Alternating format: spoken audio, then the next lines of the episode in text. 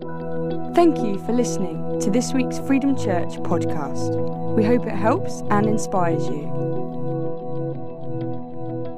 I hope this series has been helpful to you so far as we've looked at this concept of the people of Israel going back from 70 years of exile back to their home city, the place of their birth of Jerusalem, to rebuild the altar to rebuild the original temple on its same spot, to rebuild their community, and to restore the walls of Jerusalem in a significant moment.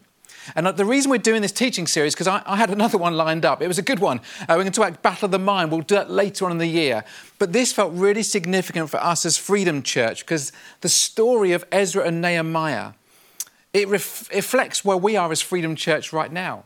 What is God leading us into? How do we restore our community? How do we make sure that the altar is right at the center, that we rekindle our worship? How do we make sure that our hearts are turned towards God? That we are restoring our neighborhood? That we're not, you know, we are rebuilding those walls. We're looking outward, not just inward.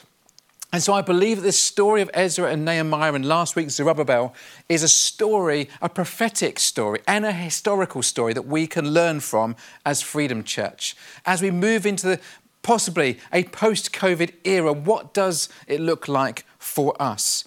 And I want to consider how it helps us understand our four different values as Freedom Church to be a place of encounter. We talk about rekindling our worship, of gathering and growing, and this week talking about reviving the church, and about influence. Next week we'll look about re- reviving and restoring our neighborhood. Those values that were there embedded in the story of Israel are also our values today.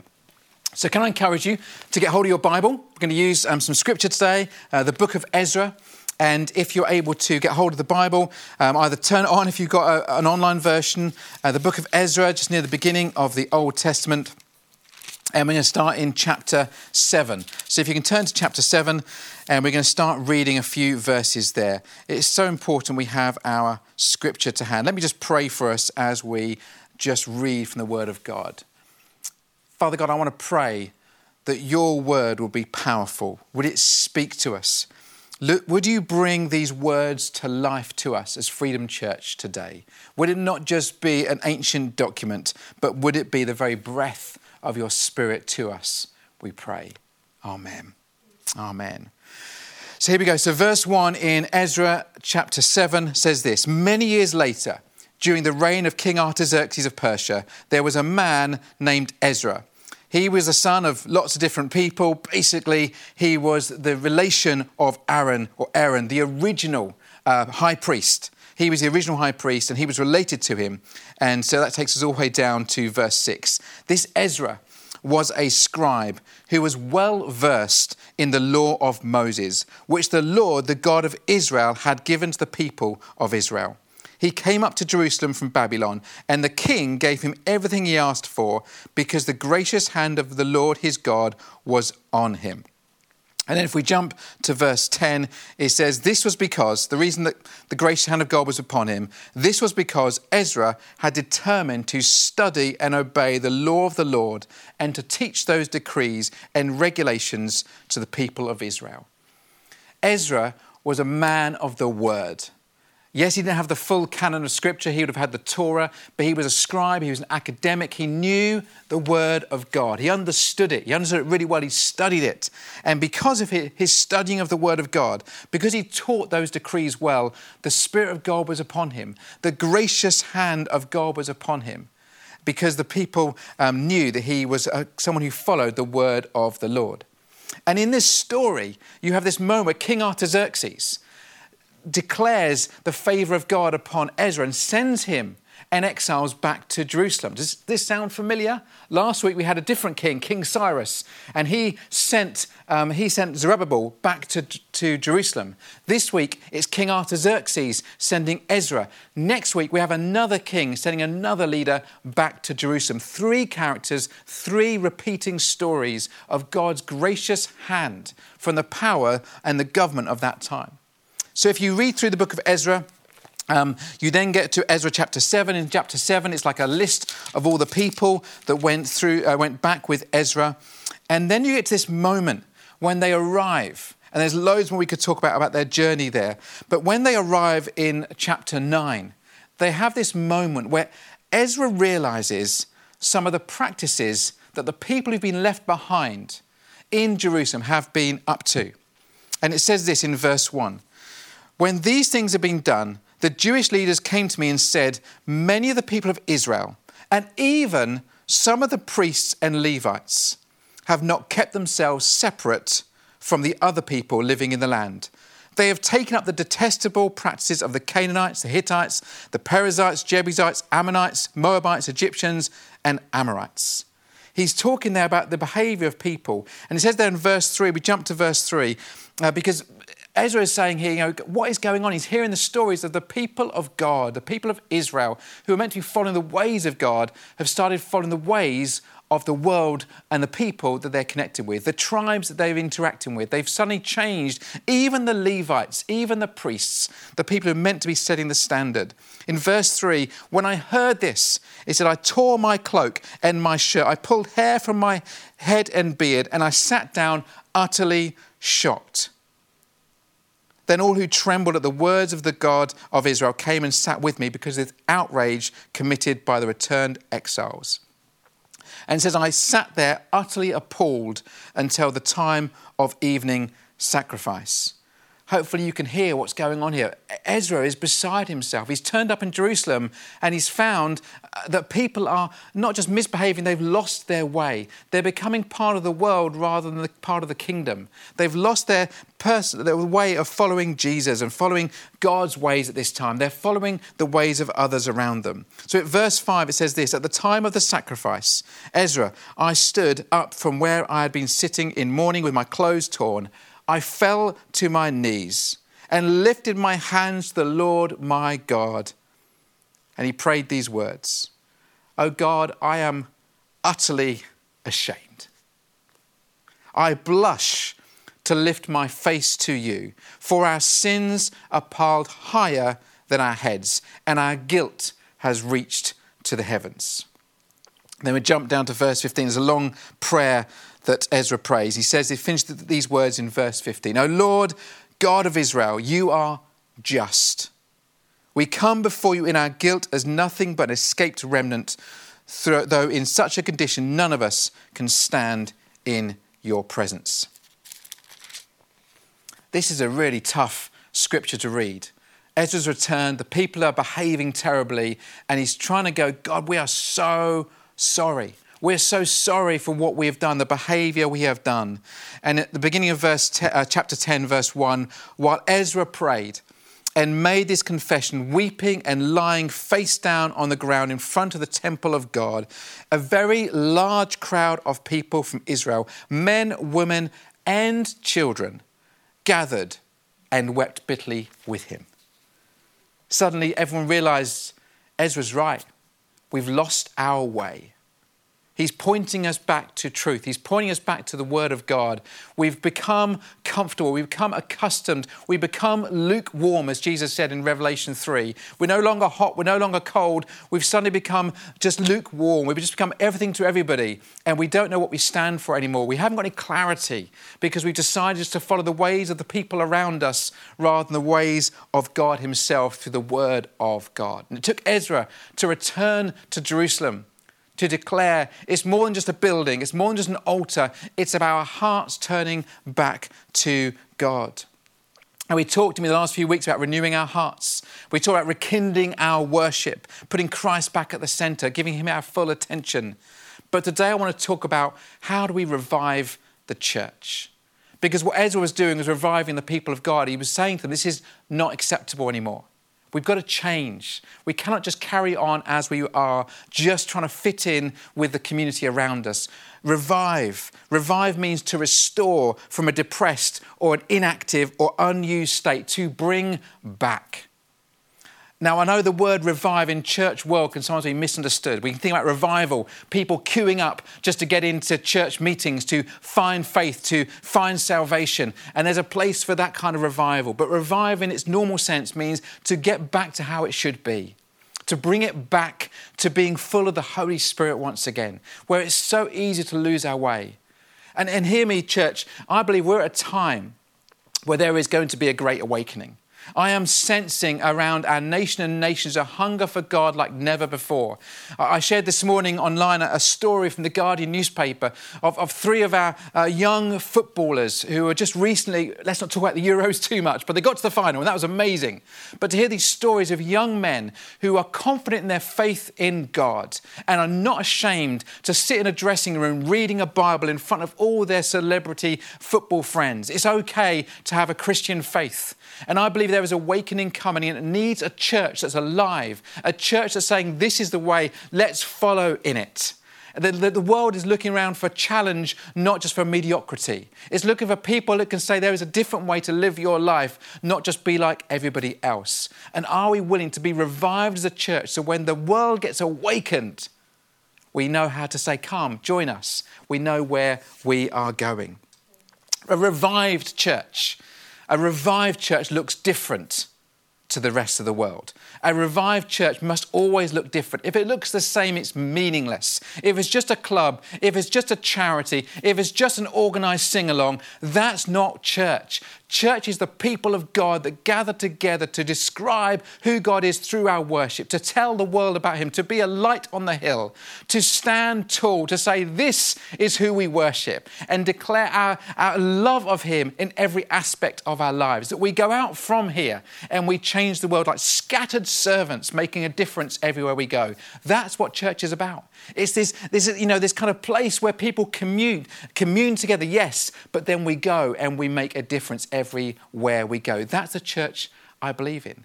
A, a, church that's got life and energy and passion and looks different to the world around us. The people of Israel, when Ezra went back, they didn't look any different to the people they were living with. They'd become accustomed to the customs of the world.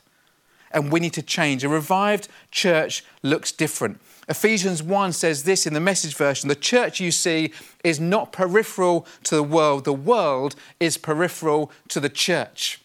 We're not called to be so blended we can't tell where one starts and one, uh, one starts, one stops. The church is meant to be different. We're meant to tell a different story. We're called to be different. But so often I can look at our church today, I can look at the church today, and I think it's a bit like the people of Israel at the time of Ezra, when you look around and going, we can look a bit like everyone else. We can look a bit the same. We can look so similar. We've worked so hard to make ourselves so relevant, we actually don't look any different. And we need to get back to the important things of not being different for the sake of being different. I'm not talking about going, going down weird world again and going into crazy land. I'm talking about going back to the Word of God, saying, what does God say? How should we be different? And I want to put to us to be different, there are two things we need to consider this morning. Two really challenging things. This is a tough talk to be able to give. Because I believe that if we are so engaged with the ways of the world, like the people of Israel in the time of Ezra, that actually we're looking no different to those around. The people have been sinning, and maybe there is sin in our lives. Because I believe a revived church is a repentant church. A repentant church, what I mean by repentance is not a word we often talk about, it's about turning away from things that are not of God, of choosing to live our life God's way. Repent is about turning away. Sin, sin is doing things that upset God, that are against God, that offend God. To stop sinning and to live our life God's way. Romans 3 says these words, verse 23 all have sinned and fallen short of the glory of God. Every single one of us has made a mistake. There is not a grading system of good sins and bad sins. It's all sin. God doesn't go, well, you're not as much of a sinner as that one. We have all sinned. None of us have met God's standards. We have not achieved enough in our own abilities to get ourselves to heaven. We are reliant upon the goodness and grace and mercy of God, and we have all fallen short of His standard. And if we want to revive our church, it starts with being repentant. It starts recognizing we have done some things wrong, that we have become lukewarm, we have become uh, mediocre. We need to be people who say, actually, enough. Are we going to get back to the Word of God? Are we going to get back to walking His ways? Because a revived church is a repentant church, And repentance is a powerful thing because it says, I'm not happy with where I've got to, I want to change. But the second thing, a revived church, I believe, is a Bible centered church. Yes, it's really important we understand the stories that make up the Bible. We hear some of the threads and the themes that, that roll without, through it. But we also need to grapple with some of the tough stuff in the Bible. We need to be people of, of God who say, actually, what does the Word of God say? Ezra held the Word of God high and said, This is really important to us. Are we willing to understand the Word of God is the breathed Word of God? His Spirit lives within this document. It's not just an academic uh, study book. It's not just a book of stories for children and big colouring pictures. This is the Word of God, the people of God, the story of God. Are we willing to revive our passion for God's Word? There's this lovely moment in Nehemiah chapter 10 where Ezra stands on this platform and a crowd is gathered around Ezra. And there's this moment where he, where he um, stands up on the platform and he opens the Word of God. And it says in Nehemiah 10, as he opened the Word of God, the people stood. The people stood. And, and, and, and actually, maybe while I'm even doing that, maybe in locations, you can just stand. If you're even watching at home online, you just stand and going, it's the Word of God. And I, yeah, go on, stand. As, uh, take a moment. As we open the Word of God, yeah, you can do it here in the studio as well. You can stand. You can help me out here. As we open the Word of God, we stand and we say, it's really important. It's really important to us. I remember when I was a child, whenever someone read from the Bible, we all stood because we wanted to say, This is really important. The Word of God is really important. I remember a few years ago, I was preaching at the Romsey Abbey, and before I came and spoke on Pentecost Sunday, they paraded the world's biggest Bible. I've never, seen a Bible so big. They paraded it down the middle of the aisle of Romsey Abbey. They held it aloft and they declared how valuable the Word of God is. The Word of God is important. I know last year we found it a little bit strange and amusing where the President of America walked across the street uh, surrounded by policemen to hold a Bible slightly awkwardly aloft, and it felt uncomfortable. But the Word of God is important, it's valuable, and we want to make sure we're putting it on a platform. The platform was not for Ezra, the platform was for the Word of God. Are we lifting up the Word of God? Is it important to us? You, you, can take a seat now if you're still standing. Uh, thank you so much. But I came across this verse in Psalm 119, which I think is so important, especially for the younger generation today. It says this in Psalm 119 How can a young person stay pure? How can a young person stay pure? By obeying your word. And if you're worried about the next generation, and if you're in the younger generation, you're not sure how to stay pure, the answer is in the Word of God. But how will young people know the Word of God if they're not taught it? How will they know if they're not uh, taught how important it is, how valuable it is, how essential it is? Please, can I encourage you? Let's be people of the Word. Let's make sure we're not just having unity at any cost that we just stand for anything, but we stand for the Word of God. That when we, we understand the Word of God it is the most powerful thing. The Bible talks about it being like a two edged sword, a sharp sword that can cut through marrow and bone. That's the Word of God. What do we stand for? I came across this uh, quote this week uh, by Malcolm Duncan. Malcolm is a, a pastor in a church in Ireland, but he wrote a book on unity, and he said these words Shallow unity will avoid the question and paper over the cracks. Shallow unity will seek peace and harmony over truth and convic- conviction. Aggressive fundamentalism will dismiss the conversation, disregard the views of those with whom it disagrees, and refuse to listen. What does biblical unity look like? He says. It will keep the Bible open and keep a commitment to robust and challenging love even more open. It will not sacrifice truth on the altar of grace, nor will it sacrifice grace on the altar of truth. It's okay to have disagreements, but let's make sure we keep the word of the God, word of God central to all we are. If we want to see a revived church, and I want to see Freedom Church alive, I want to see it flourishing, I want to see it, you know, vibrant as a community of believers, as we've talked about already, it needs to be different to the world. It needs to be a repentant community, and it needs to put the Bible at the center, the Word of God. And so, as I wrap this up, my, my challenge to you And Hannah, yes, please feel free to start playing at this point. My challenge to you, and this is a tough one, but I want to say this.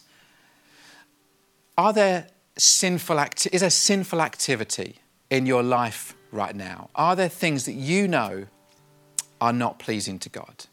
And I ask myself the same question Are there things in my life that I know are not pleasing to God? Are we willing to be repentant? Jesus says to repent and be baptized. It's as simple as that to turn away from your wicked ways and to say yes to following Jesus. Maybe there's some of you today that need to say, It's my turn to get baptized. Say, say sorry for what I've done and to decide to follow Jesus. And that is your public declaration of my faith through the water of baptism. We may be in locations, we may be apart, but I'm well up for putting up a baptistry pool anywhere we can find um, some water and we will baptize people and declare we're choosing to repent and be baptized. Are we willing to get ourselves in line with the scripture of God? Rather than worrying about, you know, nice coffees or, you know, new songs, we talk about ancient scriptures that still speak truth today. So I want to challenge you today. I want to challenge myself. Are we a repentant community?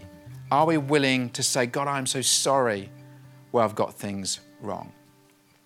And so I want to invite you now, um, and I know it's not going to be easy for everyone, but if we can find a way, I'd like to invite you to, to kneel, to kneel with me, and just to take a moment to say, actually, God, I want to kneel and, and I want to get on the floor and say, God, I want to be like Ezra was. And he declared that prayer. It said there in verse, in verse uh, chapter 9, it says this um, I stood up from where I sat in mourning, my clothes torn, and then I fell to my knees. And I lifted my hands to the Lord my God, and I prayed, Oh God, I am utterly ashamed. I am utterly ashamed. Lord, I, I want to pray today. Can I encourage you to pray? Take a time, take a moment to pray and to declare, God, you are more important than the world around me.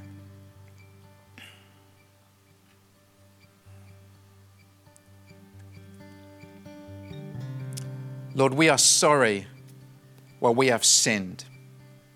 We are sorry where we have become accustomed to being so like the world, we look no different to the world. We've become lukewarm. We're neither boiling hot or refreshingly cold. We're somewhere in the middle and it's become mediocre. Lord, we are sorry where we've turned from you, where we haven't followed your word, where we haven't followed your ways.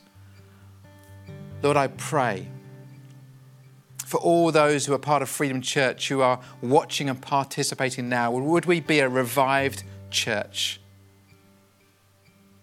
that gives our attention first and foremost to our God, which we can learn about through the word that you gave us, the Bible? Lord, we turn from our wicked ways and we choose to follow you, to live your way.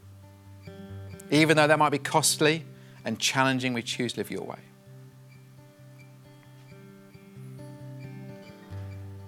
And I also want to give a moment for maybe those here who are with us today who are just going, I, I want to choose to follow Jesus. I want to make a declaration. To, maybe you've never made that choice before. Maybe you've never said yes to following Jesus. I want to invite you today as we've taken this moment to say yes to following Him. So I want to be a follower of Jesus. I want to live his way. And if that's you, I want to just invite you to pray the prayer that just says, God, I'm so sorry for the things I've done wrong. I choose to follow you. And I ask your Holy Spirit would fill my life anew. Amen. And if that's you, if you've chosen to follow Jesus today, and if you've made that declaration for the first time, please speak to someone, whether you're online or whether you're in a location. They would love to help you take the next steps of following Jesus. We want to be a repentant community, full of God's grace and love, focus around the Spirit of God we find in the words breathed in Scripture. God, we declare that you're an amazing God. And so, Lord God, I want to just pray that you would be with us as we worship now. And I pray your spirit be amongst every location, that we would know your presence, that as we gather and as we scatter, you would be at the heart of all that we do. In your name, Lord God, we ask these things. Amen. Amen. For more information about Freedom Church, please go to www.freedomchurch.uk. Thank you for listening.